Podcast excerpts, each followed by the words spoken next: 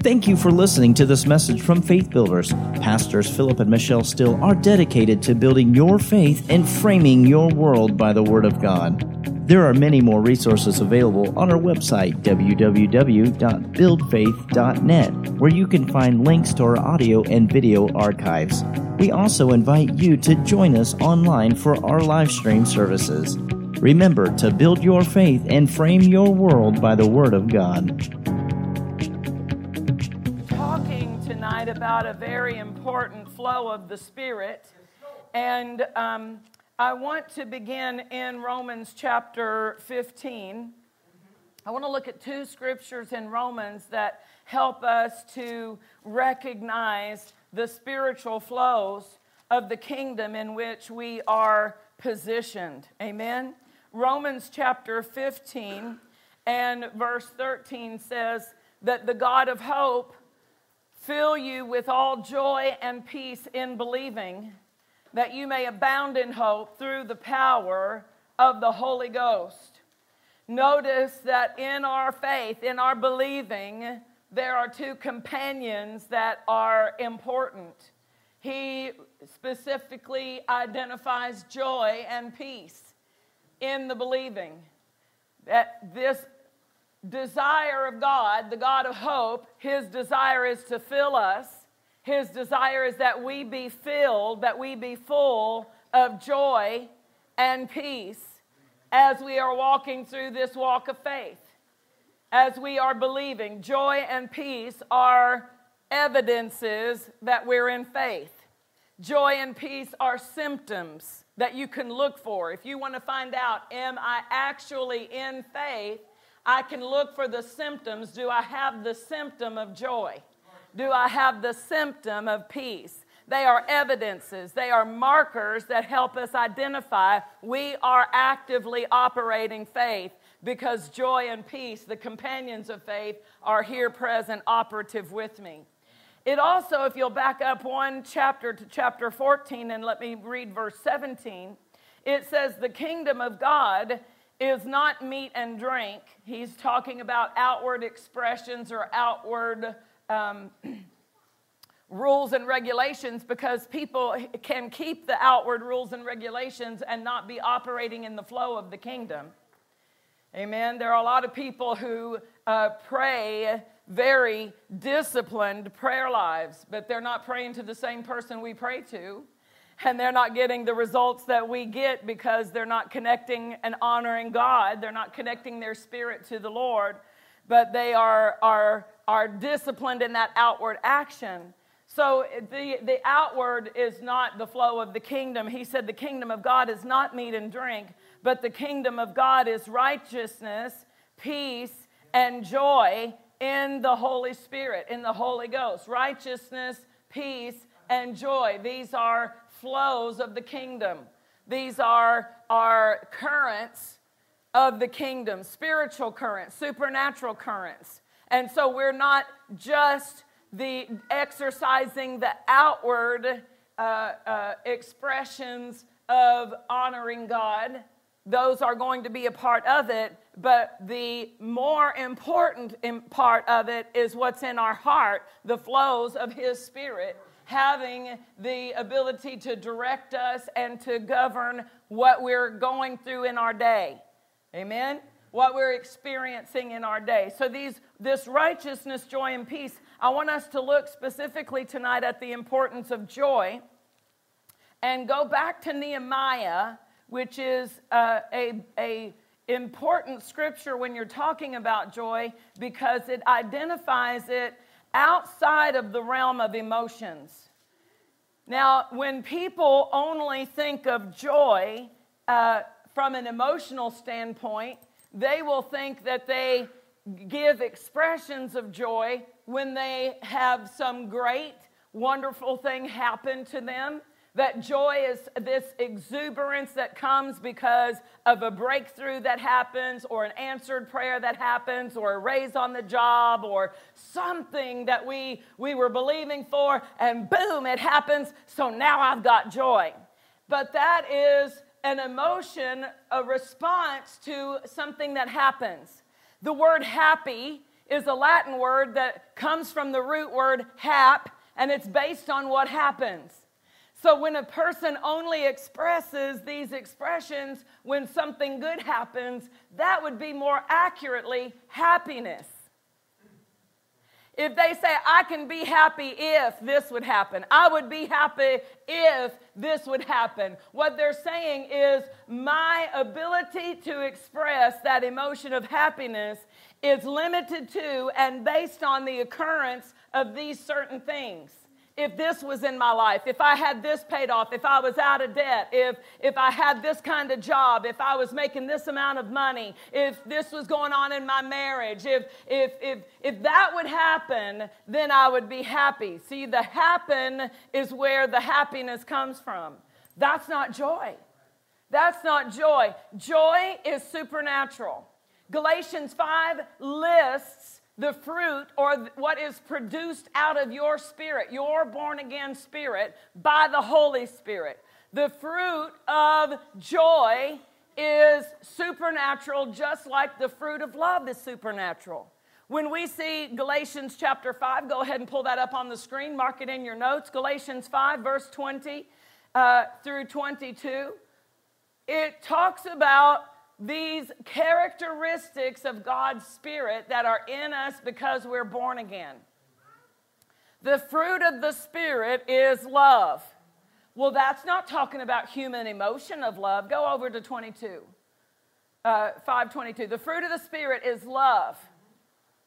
Well, that is not talking about the emotion of love that we feel from an emotional standpoint. When we get born again, we have God's love God is love. He doesn't just have love, it is who He is. God, He, he operates faith, but God is, in essence, He is love. And it's not an emotion of love that's based on how somebody makes me feel or how good somebody has been to me or that emotional uh, uh, connection or affection that I have. It is a supernatural force of love that when we read from 1 Corinthians 13, it's not easily offended. Well, you know that's not emotional, right? Right? It says that it takes no account of the suffered wrong. You know that's supernatural. That's not of the origin of the flesh because the flesh is taking notes, taking names and taking notes, keeping record, right? So, this is talking about a supernatural love of God that is in the believer because we're, we're born again. The fruit of the Spirit is love, and then it brings up joy and it brings up peace. Well, again, they are not, it is not a natural peace that comes from an absence of chaos in our life or a serenity in our life. It is a supernatural peace that passes all understanding, the Bible says. The peace of God passes understanding. In other words, people will look at you and say, How can you be at peace in a time like this? Because they're ready to pull their hair out. They are all tore up from the floor up. They are, are they feeding on the chaos and feeding on the turmoil and feeding on all of the uncertainty. And they're making statements like these are uncertain times. Not when peace that passes all understanding is guarding the heart and guarding the mind. And I'm quoting from Philippians chapter 4. Amen. That peace of God is supernatural and it is a current that is spiritual. It is a force that is spiritual. And it's supposed to be in our heart and in our mind, governing and guarding like a Roman uh, a group of soldiers guards. It sets up a mount, a garrison, the Amplified says, mounting guard over the heart and over the mind. Do you think we need that? Amen. Well, that's peace. Well, in the same way, joy is supernatural. It is a flow of your born again spirit by the Holy Spirit who dwells in you, and it is for a specific purpose, so it cannot be overlooked or considered to be insignificant because it is actually in the list second love, joy. It is second. I, I consider this list to be in importance because love is the greatest commandment, right? Love is the most important thing for us as believers to develop in personally. and in interaction with each other in the body of Christ. We're, we're going to be living by the love command for eternity. We're not going to leave earth and get to heaven, and God says, Oh, you know that love thing? You can disregard it. You don't need it here. No, it's going to be in place for all of eternity, so we might as well get skilled in it, right? We might as well become proficient in walking in the love of God. Well, joy is uh, in second place in this list, and this is significant to our lives, and Nehemiah answers the question why is it so significant? Nehemiah 8, and let's look together at this. And um, when we look at where we are in this text, they are rebuilding a city of, of God, the Jerusalem. They are rebuilding the walls, rebuilding, reestablishing because they had been taken captive and now they've been released to go back and to rebuild the temple of God and to rebuild the city. And they're, they've got a lot of opposition, they've got a lot that they have let slip. And so, as they are there, uh, Ezra and Nehemiah and some of the other leaders have this group, this gathering of the people together, and they began to read the word. And as they read the word, the people began to weep. And I would imagine that maybe they found out where, how far they had missed it. And they found out how far off they were. And so they began to weep.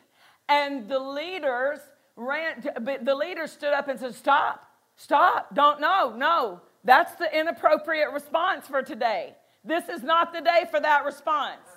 This is not the proper response in this occasion, in this situation.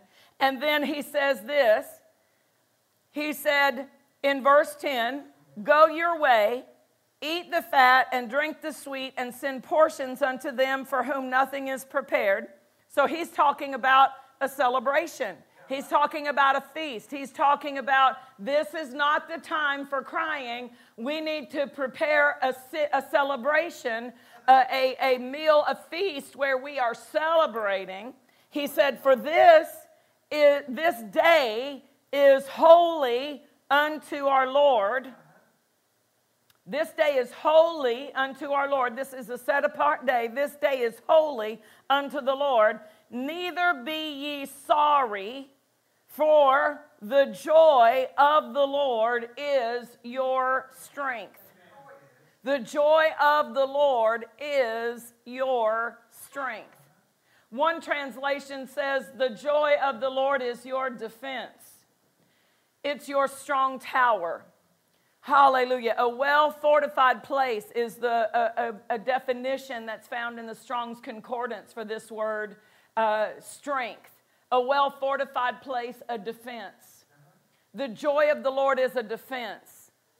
The joy of the Lord is a well fortified place, a place where you can get into the joy. I was watching a, a documentary on castles, and they had a castle in um, Scotland and this castle was so well fortified. And at the time, they had not yet created the different uh, uh, weapons that could batter down the, the doors or launch things over to, to tear down the walls.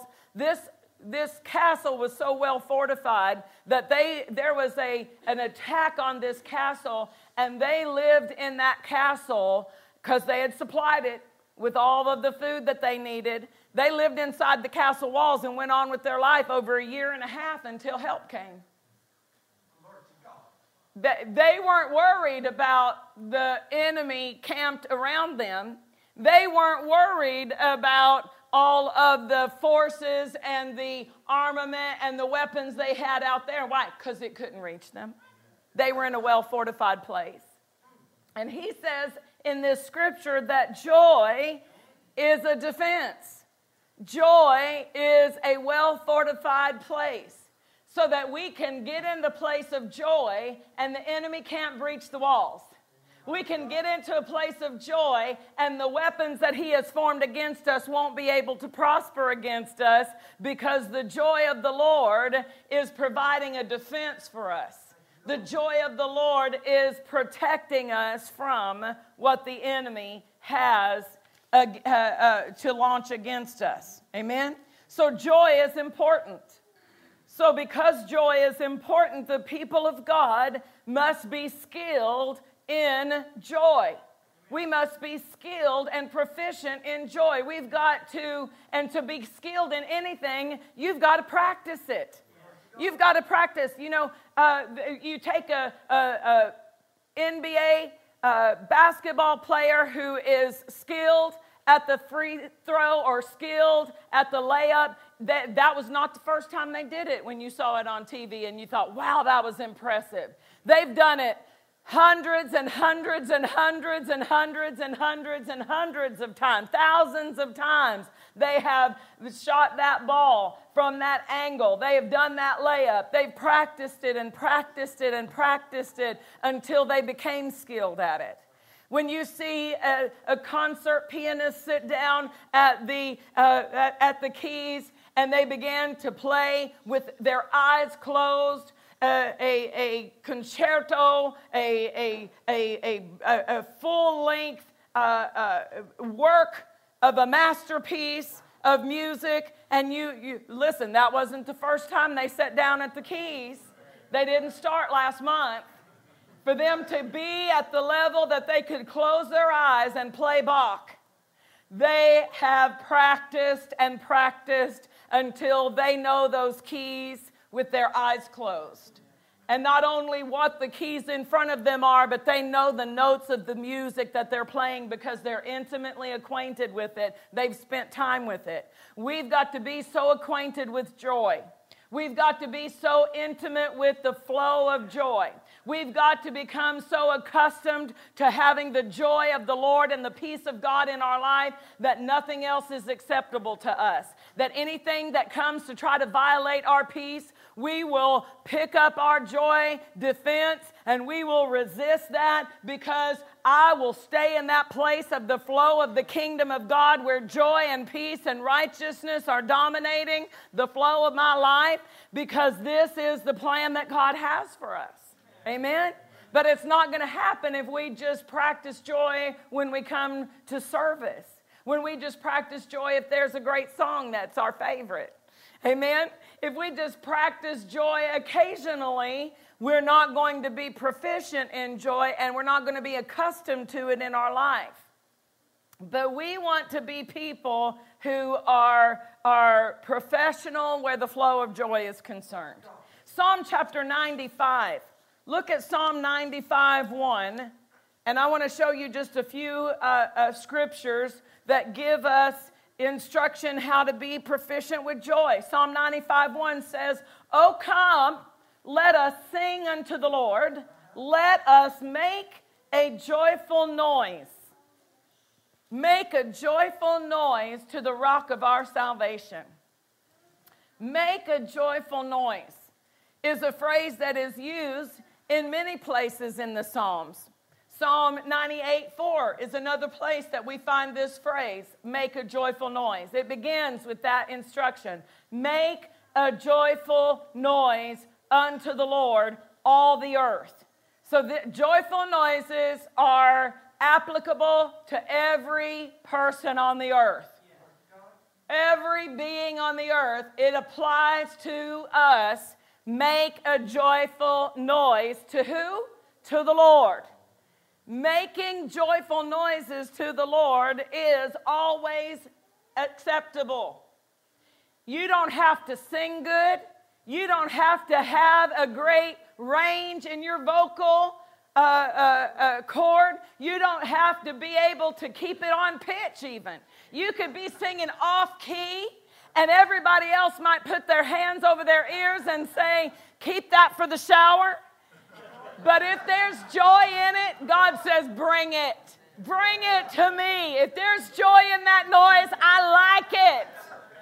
I like joyful noises. They don't have to be beautiful to the human ear, but if there's joy in it, it is beautiful to God's ear. Make a joyful noise unto the Lord. Psalm 100 also uses this. It says, Make a joyful noise unto the Lord. The Message Bible I think we have the message now. Let's pull up the message. Do we have, was message one of them that we added? The message Bible says, I like this phrase, bring a gift of laughter. Look at that. On your feet now. Applaud God, bring a gift of laughter. Well, we don't applaud God with our hands because that is for men, and God is worthy of more than a hand clap. Amen. We applaud Him with our words, we bring Him honor. It says a gift of laughter. Hallelujah. You know, a lot of people only have approaches to God that are sad. And the only time there should be sadness in our approach to God is if we've missed it somewhere and we need to repent. And we should deal with that and get it all over with, right? God's not interested in you coming before him somberly all the time, so sad, so so down, so out, Lord, I'm just so unworthy. That doesn't honor him. That's not in line with his word. He would rather us come with a gift of laughter. Amen, a gift of laughter. That he thinks that's a gift. And when we come before the Lord and say, Good morning, Lord, you've been so good to me. Lord, you've been so good to me. Just laughing with joy in your heart to the Lord because He's been so good to you. He's like, Come on in here and let's talk. Amen. Amen. Bring Him a gift of laughter. Hallelujah.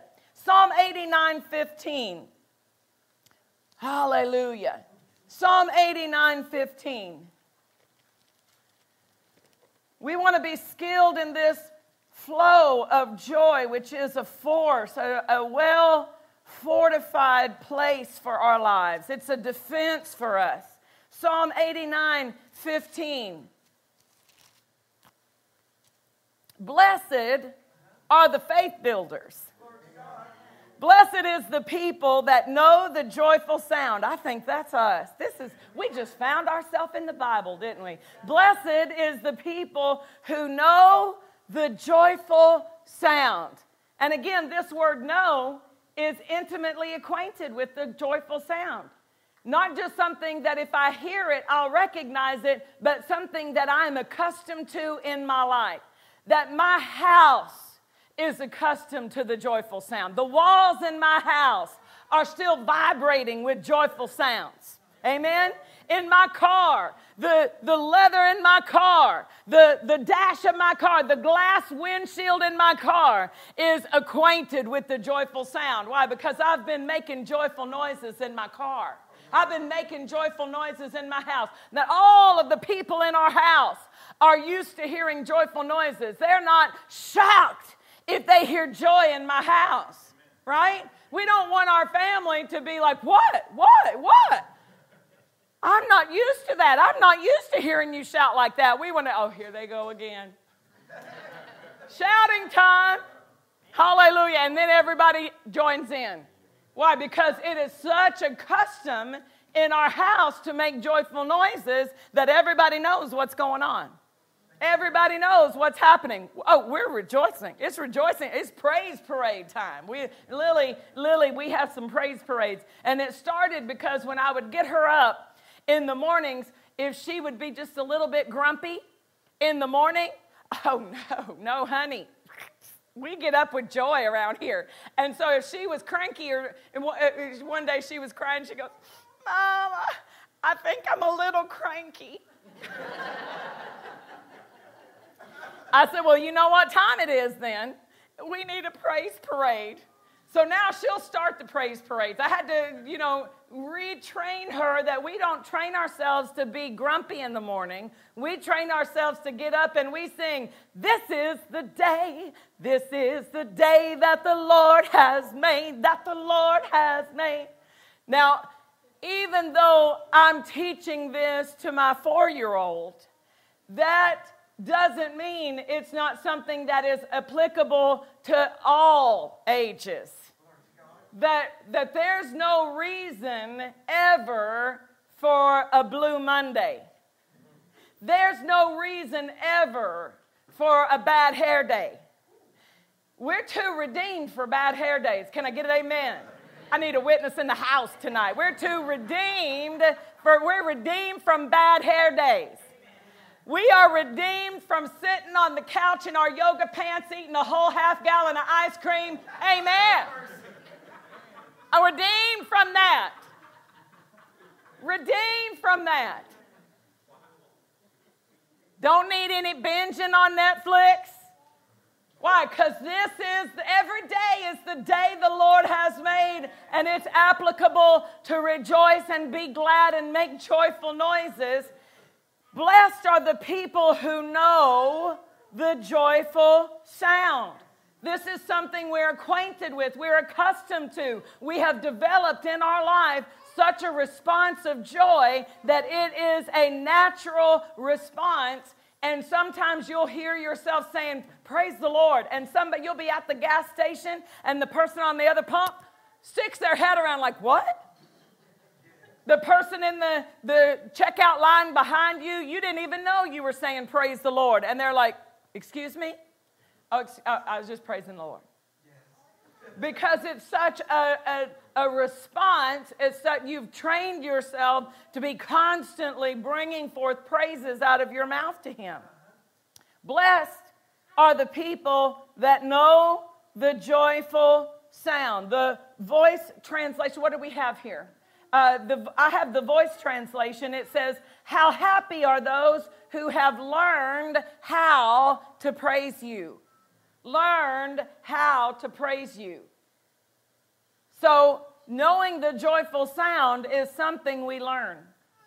Knowing the joyful sound is something that we apply ourselves to to make a practice, to put into practice in our life.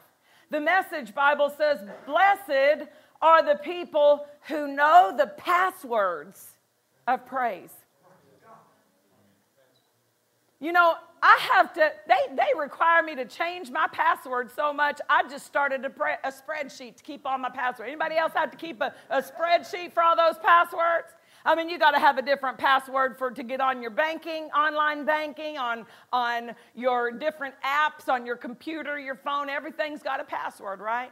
Well, did you know that praise is a spiritual password that unlocks and opens things to work for you? Amen. Blessed are those who know the passwords, the passwords of praise. Hallelujah. I, I know the password. You come to a door and it looks like that door is shut, I know the password. Trying to make something work for you and it's not wanting to work for you, I know the password. Amen. Hallelujah. Blessed are those who know the passwords of praise who shout on parade in the bright presence of God. Delighted, they dance all day long. They know who you are, what you do, and they can't keep it quiet. That's the message translation. We know him, we can't keep it quiet. Amen. That song was saying, I know, I know, and I'll testify. He's been so good to me. Amen. We can't keep it quiet. God's word translation says, Blessed are the people who know how to praise you who know how to praise you. Do you think that you know all there is to know about praising God? Don't lift your hands.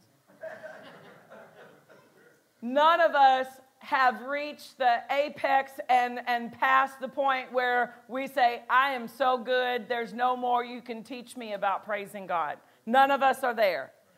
None of us are there. I don't think it's possible. Personally, when I read the verse describing the throne of God and the seraphim and the cherubim that fly around the throne of God, and they call out, Holy! with such a loud, thunderous praise that it shakes the rafters in heaven. I don't think it's a rehearsed holy. I don't. I don't think any of them say, I know what my line is. So when I get to this point in my, my orbit of God, I'm going to say, Holy, holy, holy. I don't think it's rehearsed. I think it is authentic that they see a side of God. That even though they have been flying around the throne for ages and ages, that they see an aspect of God that provokes a fresh praise to Him. Amen? Because the Bible says for eternity, we will be seeing his demonstrations of kindness and goodness to us. Amen? So when we recognize this learning how to praise God, we also need to recognize what happens. It says, When blessed are the people who know how to praise you, they walk in the light of your presence. When we learn how to praise God out of our spirit, when we learn how to rejoice, rejoicing is to do your joy again. If you repaint something, it's because it's been painted once already. If you rewrite something, it's because it was written once and it needs to be rewritten. If you rejoice, it's because you may have joyed once, but you need to do your joy again. Amen? So, rejoicing, learning how to praise God, it brings the presence of God in a greater manifestation in our lives, in the situation, in our home. Hallelujah. Why? Because do you remember the scripture in the book of Psalms that says he inhabits the praises of Israel? Or of his people, it says of Israel. We are spiritual Israel in Christ. Amen? The word inhabit means to sit upon the throne. And the praise is in the concordance, specifically singing praises. Praises that are vocally sung to God. And when we begin to lift up those songs to the Lord, songs doesn't have to be a song you know, it can be a song that's just something stirring in your heart. That last song we sang, Keith Moore stepped up on the stage in a convention in Fort Worth earlier in the year of last year and sang it never been sang before it wasn't written anywhere it came right out of his heart and he just sang it to the lord amen it was a, a song, The Spirit of God. We have that, our pastor sings songs often that come just out of his spirit. And those songs, God is bringing them, stirring those songs. And when we begin to sing those songs, it invites his presence, it honors his presence, and he can sit in a place of dominion in our lives in a greater manifestation. Amen. So, this learning how to praise God. The Passion Translation says, uh, I think that's the one. Blessed are the people who experience the shout of worship. They experience the shout of worship, for they walk in the radiance of your presence. So, all of these, when the King James says, walk in the light of your countenance, God's word says they walk in the light of your presence. The Passion says they walk in the radiance of your presence. Hallelujah. The voice said they journey through life by the light of your face. In other words, as we praise God, we have a manifestation of His presence in a greater way than if we're not praising Him. He's always with us. He'll never leave us, He'll never forsake us. The Holy Spirit dwells in us. But you know, there are times that we sense or that we recognize His presence is in a greater manifestation than others. And it's, we, it's not always just up to Him to, in, to invite that presence. It's not always just He decides to come in and bring a greater manifestation. We can invite Him with our praises. Amen? Blessed are the people who have learned how to praise the Lord, who know the passwords of praise. Blessed are the people who know how to praise you. With, um, with this in mind, let's read from Isaiah 35. Isaiah 35 is a verse, and I'm going to read 35:10 and 51:11 of Isaiah. So I want you to find them both if you would. They are almost identical, one word difference, but I want you to know they're in the Bible both times Isaiah 35 10 and 51 11. The difference between the two is one word. In 35:10 it uses the word ransomed and in 51:11 uh, it uses the word redeemed. But we're going to read them both. The ransomed of the Lord shall return and come to Zion. Now, Zion is representative of the church. Zion is a, a, the Mount of God or the church. The, the ransomed of the Lord shall return and come to Zion, with songs and everlasting joy, everlasting joy upon their heads. That is the appropriate dress. That's the appropriate hairstyle. That's the appropriate, in other words, when people see you, the first thing they're going to see is the joy you're wearing. It's an everlasting joy. In other words, this isn't a natural human emotion of happiness. This is an eternal force of joy that you have adorning you. You have put it on. You are wearing and are crowned with this everlasting joy. And it says, they shall obtain joy and gladness. This word obtain means to take hold upon, to secure. They take hold of joy. They shall obtain joy and gladness. This is appropriate living for us joy and gladness. And because of that, what happens? Sorrow and sighing shall flee away. Sorrow and sighing.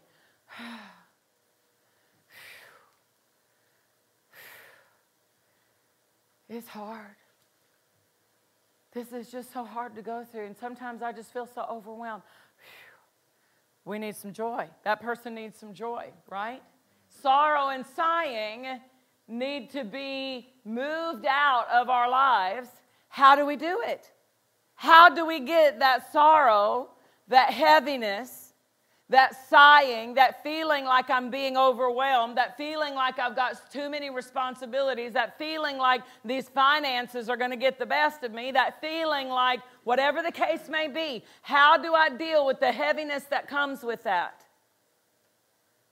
I, I secure, I lay hold of, I obtain joy and gladness, and because of joy and gladness, the sorrow can't stay in a heart that's filled with joy. It'll just be driven out. That sorrow will be driven out with that. That sighing and that heaviness and that feeling like I'm so de- oppressed and I'm just got so much going on and I just got, I'm just, it's too much. You got to drive it out with the spiritual force of joy. Hallelujah. Isaiah 51 11, same, almost identical, other than the word redeemed, but just so that we know where they both are located. Therefore, the redeemed of the Lord shall return and come with singing unto Zion, and everlasting joy shall be upon their head. I want to tell you what that word everlasting joy means because it means exceedingly joyful, exceedingly glad exceedingly joyful, everlasting joy, hallelujah, shall be upon their heads, and they shall obtain gladness and joy, and sorrow and mourning, mourning shall flee away. Hallelujah. So, this is important because it, this is speaking of us. Isaiah was prophesying about the people who are redeemed the people who are wa- washed in the blood of Jesus. The blood washed have no room for heaviness. We have no room for heaviness. That it's not going to benefit you to give place to it. It's not going to uh, uh, profit your life in any way, shape, or form to give one day to a heaviness. Not one day, not one hour of one day, not one minute of one hour of one day of your life do we need to give place. If we sense that heaviness, we've got to respond out of our spirit with a response of joy because we rejoice in Him based on who He is, not based on what's happening around us. So as long as Jesus doesn't change, my joy doesn't change, and my rejoicing in Him doesn't change. And He's not changing. Amen? So again, this is our spiritual strength. This is a spiritual strength to us, and it should be the way of our life. Look at Psalm 30 and verse 11. Psalm chapter 30 verse 11 says, You have turned for me my mourning into dancing. That's a, that's a 180 degree shift, isn't it? That isn't just a little bit of, of just, just a little tiny turn on the dial. That's okay, they were mourning. So we're not just going to pick them up a little bit and dust them off. We're going to take them all the way from that position of mourning where they're, they're down, they're sad, they're out, they're, they're, they're, uh, they're so low. We're going to pick them up and we're going to put them in a totally different position of dancing, exceeding joy, right? You have turned for me my mourning into dancing. You have put off my sackcloth and girded me with gladness. This is a, verse that tells us again gladness is something we wear. Gladness is a spiritual response that we wear. He has girded me with gladness. It's like He's wrapped me in that gladness. I wear it with me. I take it, it's something that is, is on me. I am glad. He has girded me with gladness. And the comparison is sackcloth, which again is mourning and sorrowful, L- looking at loss. Looking at sackcloth is a place of repentance, but it was also something that they, they dressed themselves in when they experienced loss. But he takes us out of that position of sadness, out of that position of mourning, and puts us in a place of exceeding joy where we are dancing, and he dresses us in his gladness. Isaiah 61. Jesus quoted from Isaiah 61 in his sermon in Luke 4, his first sermon. He, he said, The Spirit of the Lord is upon me because he has anointed me to preach the gospel. He begins quoting from Isaiah 61 and he quotes down through Isaiah 61 and 62 about how the Spirit of the Lord is upon me. And then we're going to pick it up in verse 3 because this is still applicable for the kingdom. He says that because of the Spirit of the Lord being upon Jesus, because of what Jesus brings and preaches and makes available to us in our redemption, He will appoint unto them that mourn in Sion, in the church, He will appoint to them to give them beauty instead of ashes. In other words, you don't have to be sorrowful and down and mourning. You can put on a smile and you can put on your joy. He'll give you beauty for ashes, the oil of joy for mourning. Do you see this contrast in the scripture? How that one is something that God gives you and one is something He takes off of you. He takes off the sackcloth and He puts on your gladness. He takes off the ashes and he puts on that smile and that countenance of joy. He takes off the mourning and he anoints you with oil of joy. Where else can you think of seeing that description, the oil of joy? Can you think of anywhere else we've heard that before? The oil of joy? It makes me think of Hebrews. Can you go with me to Hebrews real quick? Hold your place there in Isaiah and look at Hebrews chapter 2, I believe it is. This is talking about Jesus.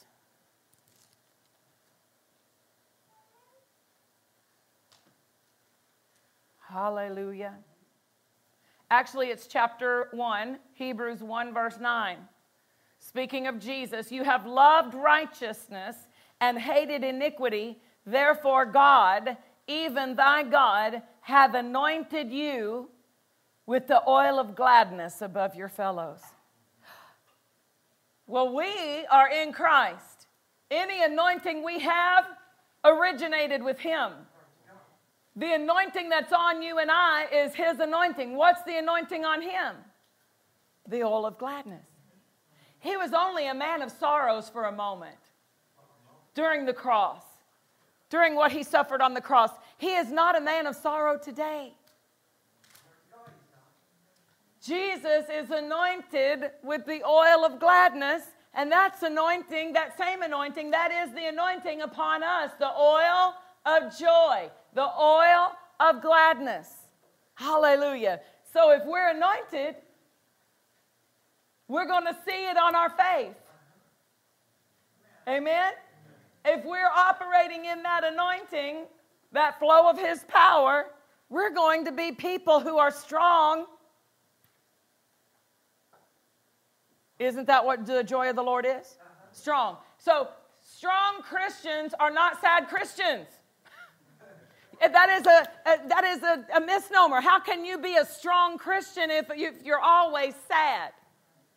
There are no strong Christians who constantly sing gloom, despair, agony on me, deep, dark depression. No, that's not the song of the believer. That is not the song of the redeemed. There's a different song that we sing. We don't sing that song. No, we are anointed with the oil of gladness. And the more anointed and strong we are as believers, the more constant our joy is. The more constant. So, constant joy means constant strength. If the joy of the Lord is my strength, do you remember it said the children of Ephraim turned back in the day of battle because their strength was small? It says they were armed with the bows. They had all the weapons to fight with, but they didn't have the strength to fight with. And they turned back in the day of battle because their strength. But if Nehemiah 8 equates to us what real spiritual strength is, we could say their joy was small. Their joy was small.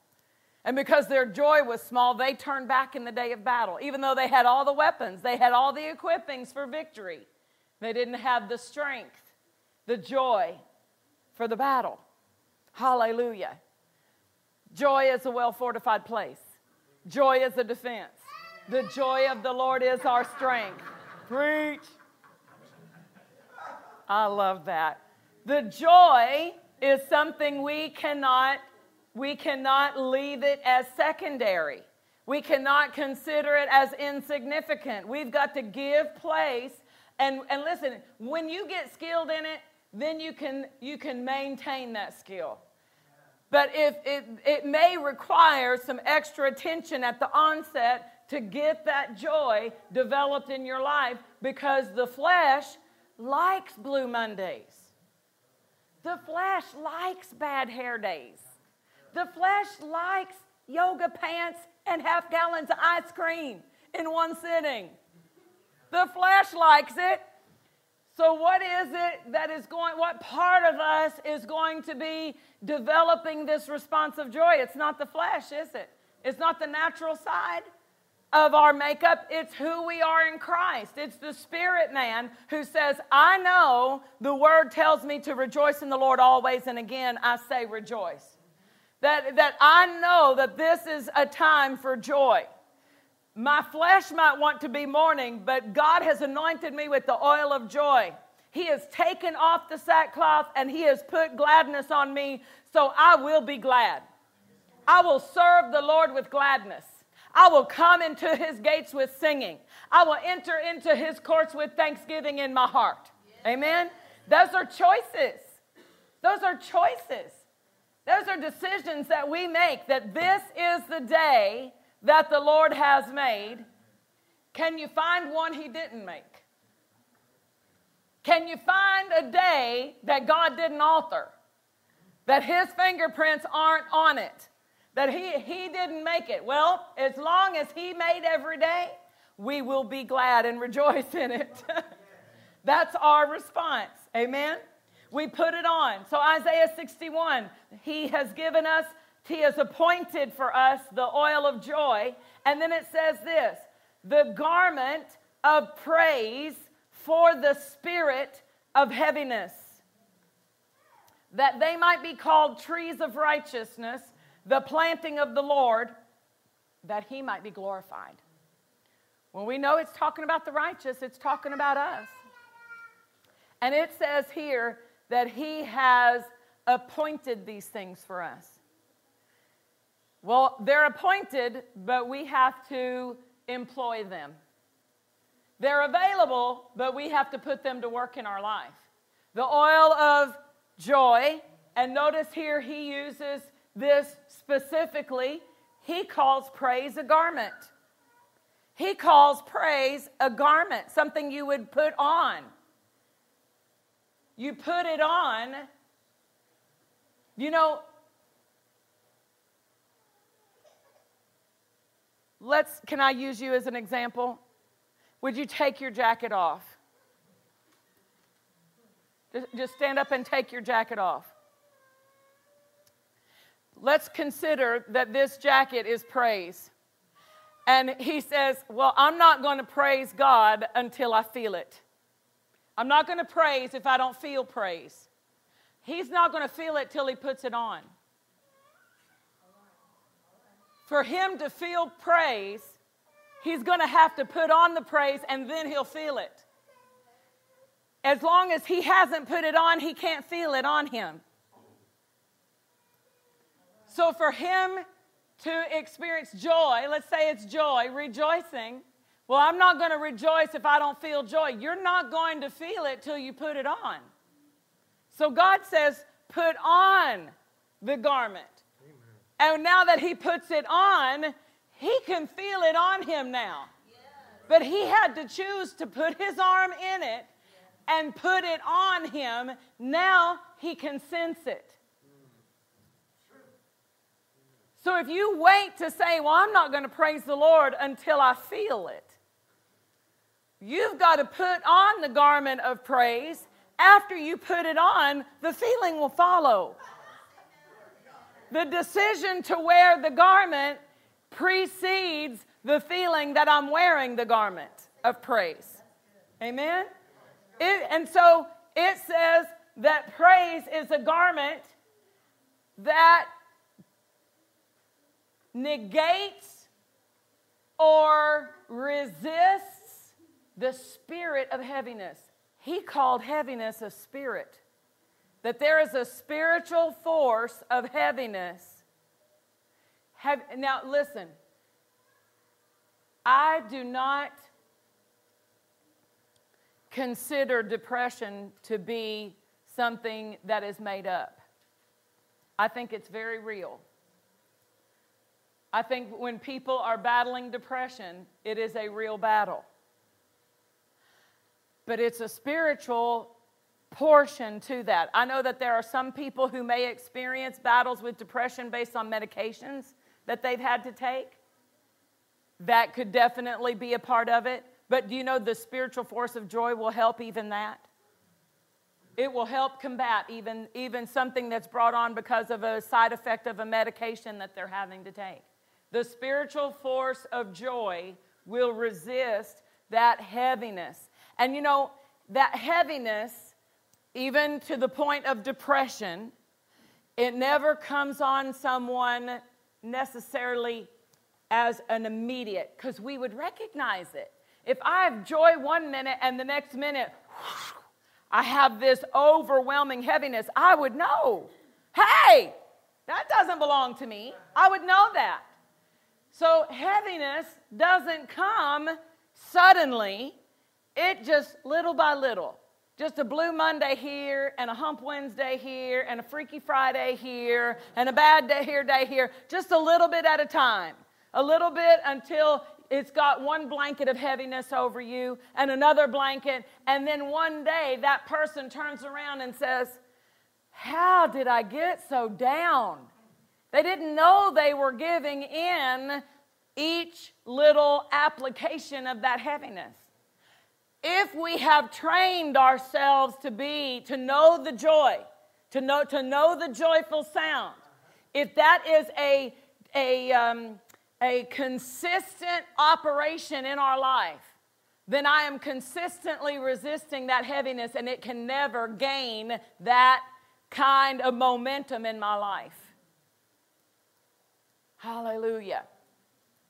Hallelujah. The garment of praise for the spirit of heaviness. The garment of praise to deal with the spirit of heaviness. The garment of praise to resist the spirit of heaviness. Hallelujah. Glory to God. That's important to us, isn't it? That's important to us, that we need to recognize that God has equipped us with this praise so that we can maintain this flow of his victory in our life. I'm going to I'm going to uh, end with uh, a comparison. I actually can I have two endings tonight? Let me let me see what time it is. Have mercy. Uh, let me do um, just a recap of something I've taught you before from Psalm 8 2. And then uh, I'll have one, one other point after that. Psalm chapter 8. Jesus was quoting this in Matthew 21 16. And so I want to compare what he quoted and how the, King, how the New Testament uh, uh, identifies this. But we're going to look at Psalm 8 and verse 2. Psalm chapter 8, verse 2 says, Out of the mouth of babes and sucklings have you ordained strength. We've been talking about strength, haven't we? Because joy is strength. You have, you have ordained or appointed strength because of your enemies that you might still the enemy. So he says that strength or joy, even in the mouth of someone who is a babe or immature or undeveloped, it can be a child, or it can be a person who has not yet learned how to work the word. We're going to uh, uh, give a specific definition. But it says that by this joy, this strength, they can still the enemy. So I went to the Strong's Concordance and I looked up each of these words from the Strong's Concordance, and this is how this word would read if you looked up each word and wrote down the definition. This is how it would read Out of the mouth of the young child or infant Christian. Infant Christian. So even a believer who has not become skilled in working the word, to be able to quote a scripture, to be able to say, It is written even that person, he says, out of the mouth of that young child or infant Christian, you have set up and laid a foundation, the force. So, this is a, a force, a boldness, and a loud strength. A force, a boldness, a loud strength because of the enemy.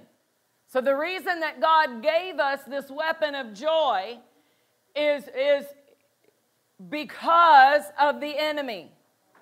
Because of the enemy. And then the concordance goes on to define it this way to stop him by exertion, to wear him out, to make him fail, or cause the enemy to cease. So, someone who knows how to praise God, who knows the joyful sound, they wear the enemy out if he comes to attack them. So when the attack comes and they begin rejoicing, he's like, I can't take this anymore. Girlfriend has wore me out. I am leaving her house. Why? Because he, it is a strength of the Spirit that he cannot contend with. He can launch and launch and launch the attack. But here's what happens if a person is sitting there saying, I've just been under attack and the enemy's coming against me, and this is how it's. And you know what? When the enemy comes against you, there are feelings that come with it. The feelings are real. The feelings appear real. You know, when I was a little girl, my parents weren't saved they weren't christians and they didn't they didn't monitor anything i watched and they let me watch whatever i wanted to watch and so i would sit up and watch all the horror movies. And i sat up when the amityville horror came out i watched it. And that night i was convinced there were pig eyes in my window. If y'all ever watched the movie if you haven't disregard that comment. And I kept putting the the blankets up over my head, and then I just had to look at the window just to see if there was anything in that window. And it was so real. That fear was so real. It, every noise that I've probably heard every night but never paid attention to, they, all of those noises were amplified, and I was convinced That sounds like a window opening. And that sounds like something, somebody walking in the hallway. And that sounds like somebody trying to open my door. And none of it was real, but it all felt real. And it all sounded real. But it wasn't real. And when I would get up and turn the lights on, it was evident that none of that was real. And then I'd turn the lights back on, and then the thoughts would come and the feelings would come, and I would have this all of the symptoms of them being real. I was experiencing everything as if it was really happening, but none of it was real. And when the enemy brings an attack against some, some, somebody, it might feel real, but that doesn't make it real. That feeling is not a validation that it is actually true in your life. How do we deal with that when it feels heavy, when it feels so real, when it feels so down? How do we deal with that? We put on the garment of praise. And if we are skilled in the praising of God, then the enemy is going to encounter us in that, that battle or that attack and realize I don't want to waste my time because every time I launch anything against them, I keep doing this and I keep doing that, and they keep rejoicing. Praise the Lord. And, and every time I just attack them with this, and I've attacked them with that, and all they can say is, Thank you, Jesus. This is the day the Lord has made. They should be crying right now. They should be worried right now. They should be chewing on their fingernails right now. They should be on the phone telling so and so right now. But instead, they're in there, in there dancing across the kitchen floor singing, uh, uh, The Lord has been so good to me. The scripture Jesus was quoting, it says, He has given us this joy so that we can wear the enemy out by exertion. When he quoted it in Matthew 21 16, he used the word praise. Matthew 21 is where Jesus was quoting from Psalm 8 2. And he used the words praise. He said, Out of the mouths of babes and sucklings, you have perfected praise. And perfected in the, in the Psalm 8 2, it said, You have ordained strength. But Jesus quoted, You have perfected. And the word perfected means developed or, or matured. So it's not talking about a person being perfect, it's talking about this has been brought to a completion in their life. This has been brought to a, a skill in their life. This is something that has been developed in them. So he says, out of the mouths of babes and sucklings, people who don't even know how to quote the scripture yet, they can praise God. They can develop praise. Amen? Now, my second closing, Isaiah 12. Second and last closing. I only use two tonight. How's that? Isaiah 12. Isaiah 12. It begins, it says, In that day, in that day you will say, O Lord, I will praise you. Though you were angry with me, your anger is turned away and you comfort me. Behold, God is my salvation. I will trust and not be afraid. For the Lord Jehovah is my strength and my song. He also is become my salvation. So, in that day, this is what they're going to say. In that day, this is how they are going to respond. And because of that, the next word in verse 3 says, therefore. Because of that is a, another way to say, therefore. Therefore, or because you have made this declaration that you will praise the Lord, that He is your salvation, you're trusting in Him, therefore, with joy shall you draw water out of the wells of salvation. So, salvation, we know, is a word that means liberation, it means rescue, it means restoration, it means healing, it includes prosperity, it includes a whole life of wholeness. He says, you will draw water out of that well. How do I draw water out of this well of rescue, this well of supply, spiritual supply for my life? How do I draw water out of it? There's only one container that can access it. There's only one, one spiritual uh, uh, transport system that brings it out of that well and into manifestation in my life with joy. With joy, you will draw water out of this salvation. With joy, you'll draw your salvation out. With joy, you'll draw your healing out. With joy, you'll draw your answer out. With joy, you'll draw out your rescue. With joy, you'll draw out restoration. Hallelujah. With joy. So, joy is not only a defense for us, not only has God ordained and perfected joy in the life of a believer to wear the enemy out, not only has He provided it as a garment for us to wear to resist the spirit of heaviness, amen, but it is also an access to a spiritual supply. It is the spiritual force that brings into manifestation these supplies for us. And then it goes back to telling us how to do it. Verse 4, he begins to tell you how to joy. How to do joy. He said, In that day you'll say, Praise the Lord. So, number one, what do we want to do? We want to say, Praise the Lord. Verbally, out of our mouth, praising God. Hallelujah. Number two, Call upon his name. Call upon his name. Hallelujah. To call upon his name is, is to ask him for the help. To call upon his name is to recognize he's the source of my supply. I call upon the name of the Lord. Number three, it says, declare his doings among the people. Declare his doings among the people.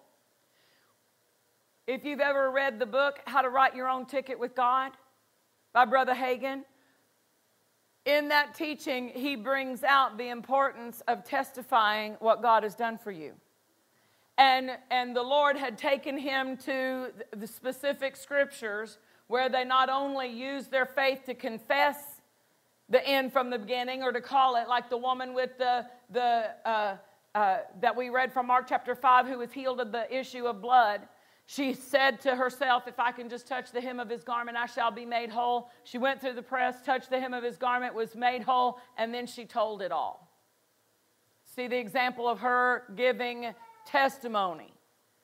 And then uh, we see in uh, the battle against Goliath that that David used his faith and he said, This day you're going to be like, he'll be like the bear. And he said to specifically to Goliath what he was going to do to him I'm going to take your head off your shoulders. He confessed it, but at the end it said that they went around telling what David had done and even made songs about what David had done. The power in telling that testimony. So declaring God's doings is one way of establishing joy in your life. Talking the problem establishes the sadness or the worry or the discontent about the problem. But talking about what God has done positions you with a greater strength to receive more of His doings in your life. Hallelujah. So practice talking about what God has done. Practice talking about how he made a way, how you got a prayer answered, how, how God did. And it may seem like, well, that happened whenever. Say it again. Tell it again. Look what the Lord has done. And then it says, make mention that his name is exalted. Well, that's different than calling upon the name of the Lord. That's, that's putting his name in a position of honor. Calling upon the Lord is, is calling upon his help in your situation, recognizing him as the source in that situation.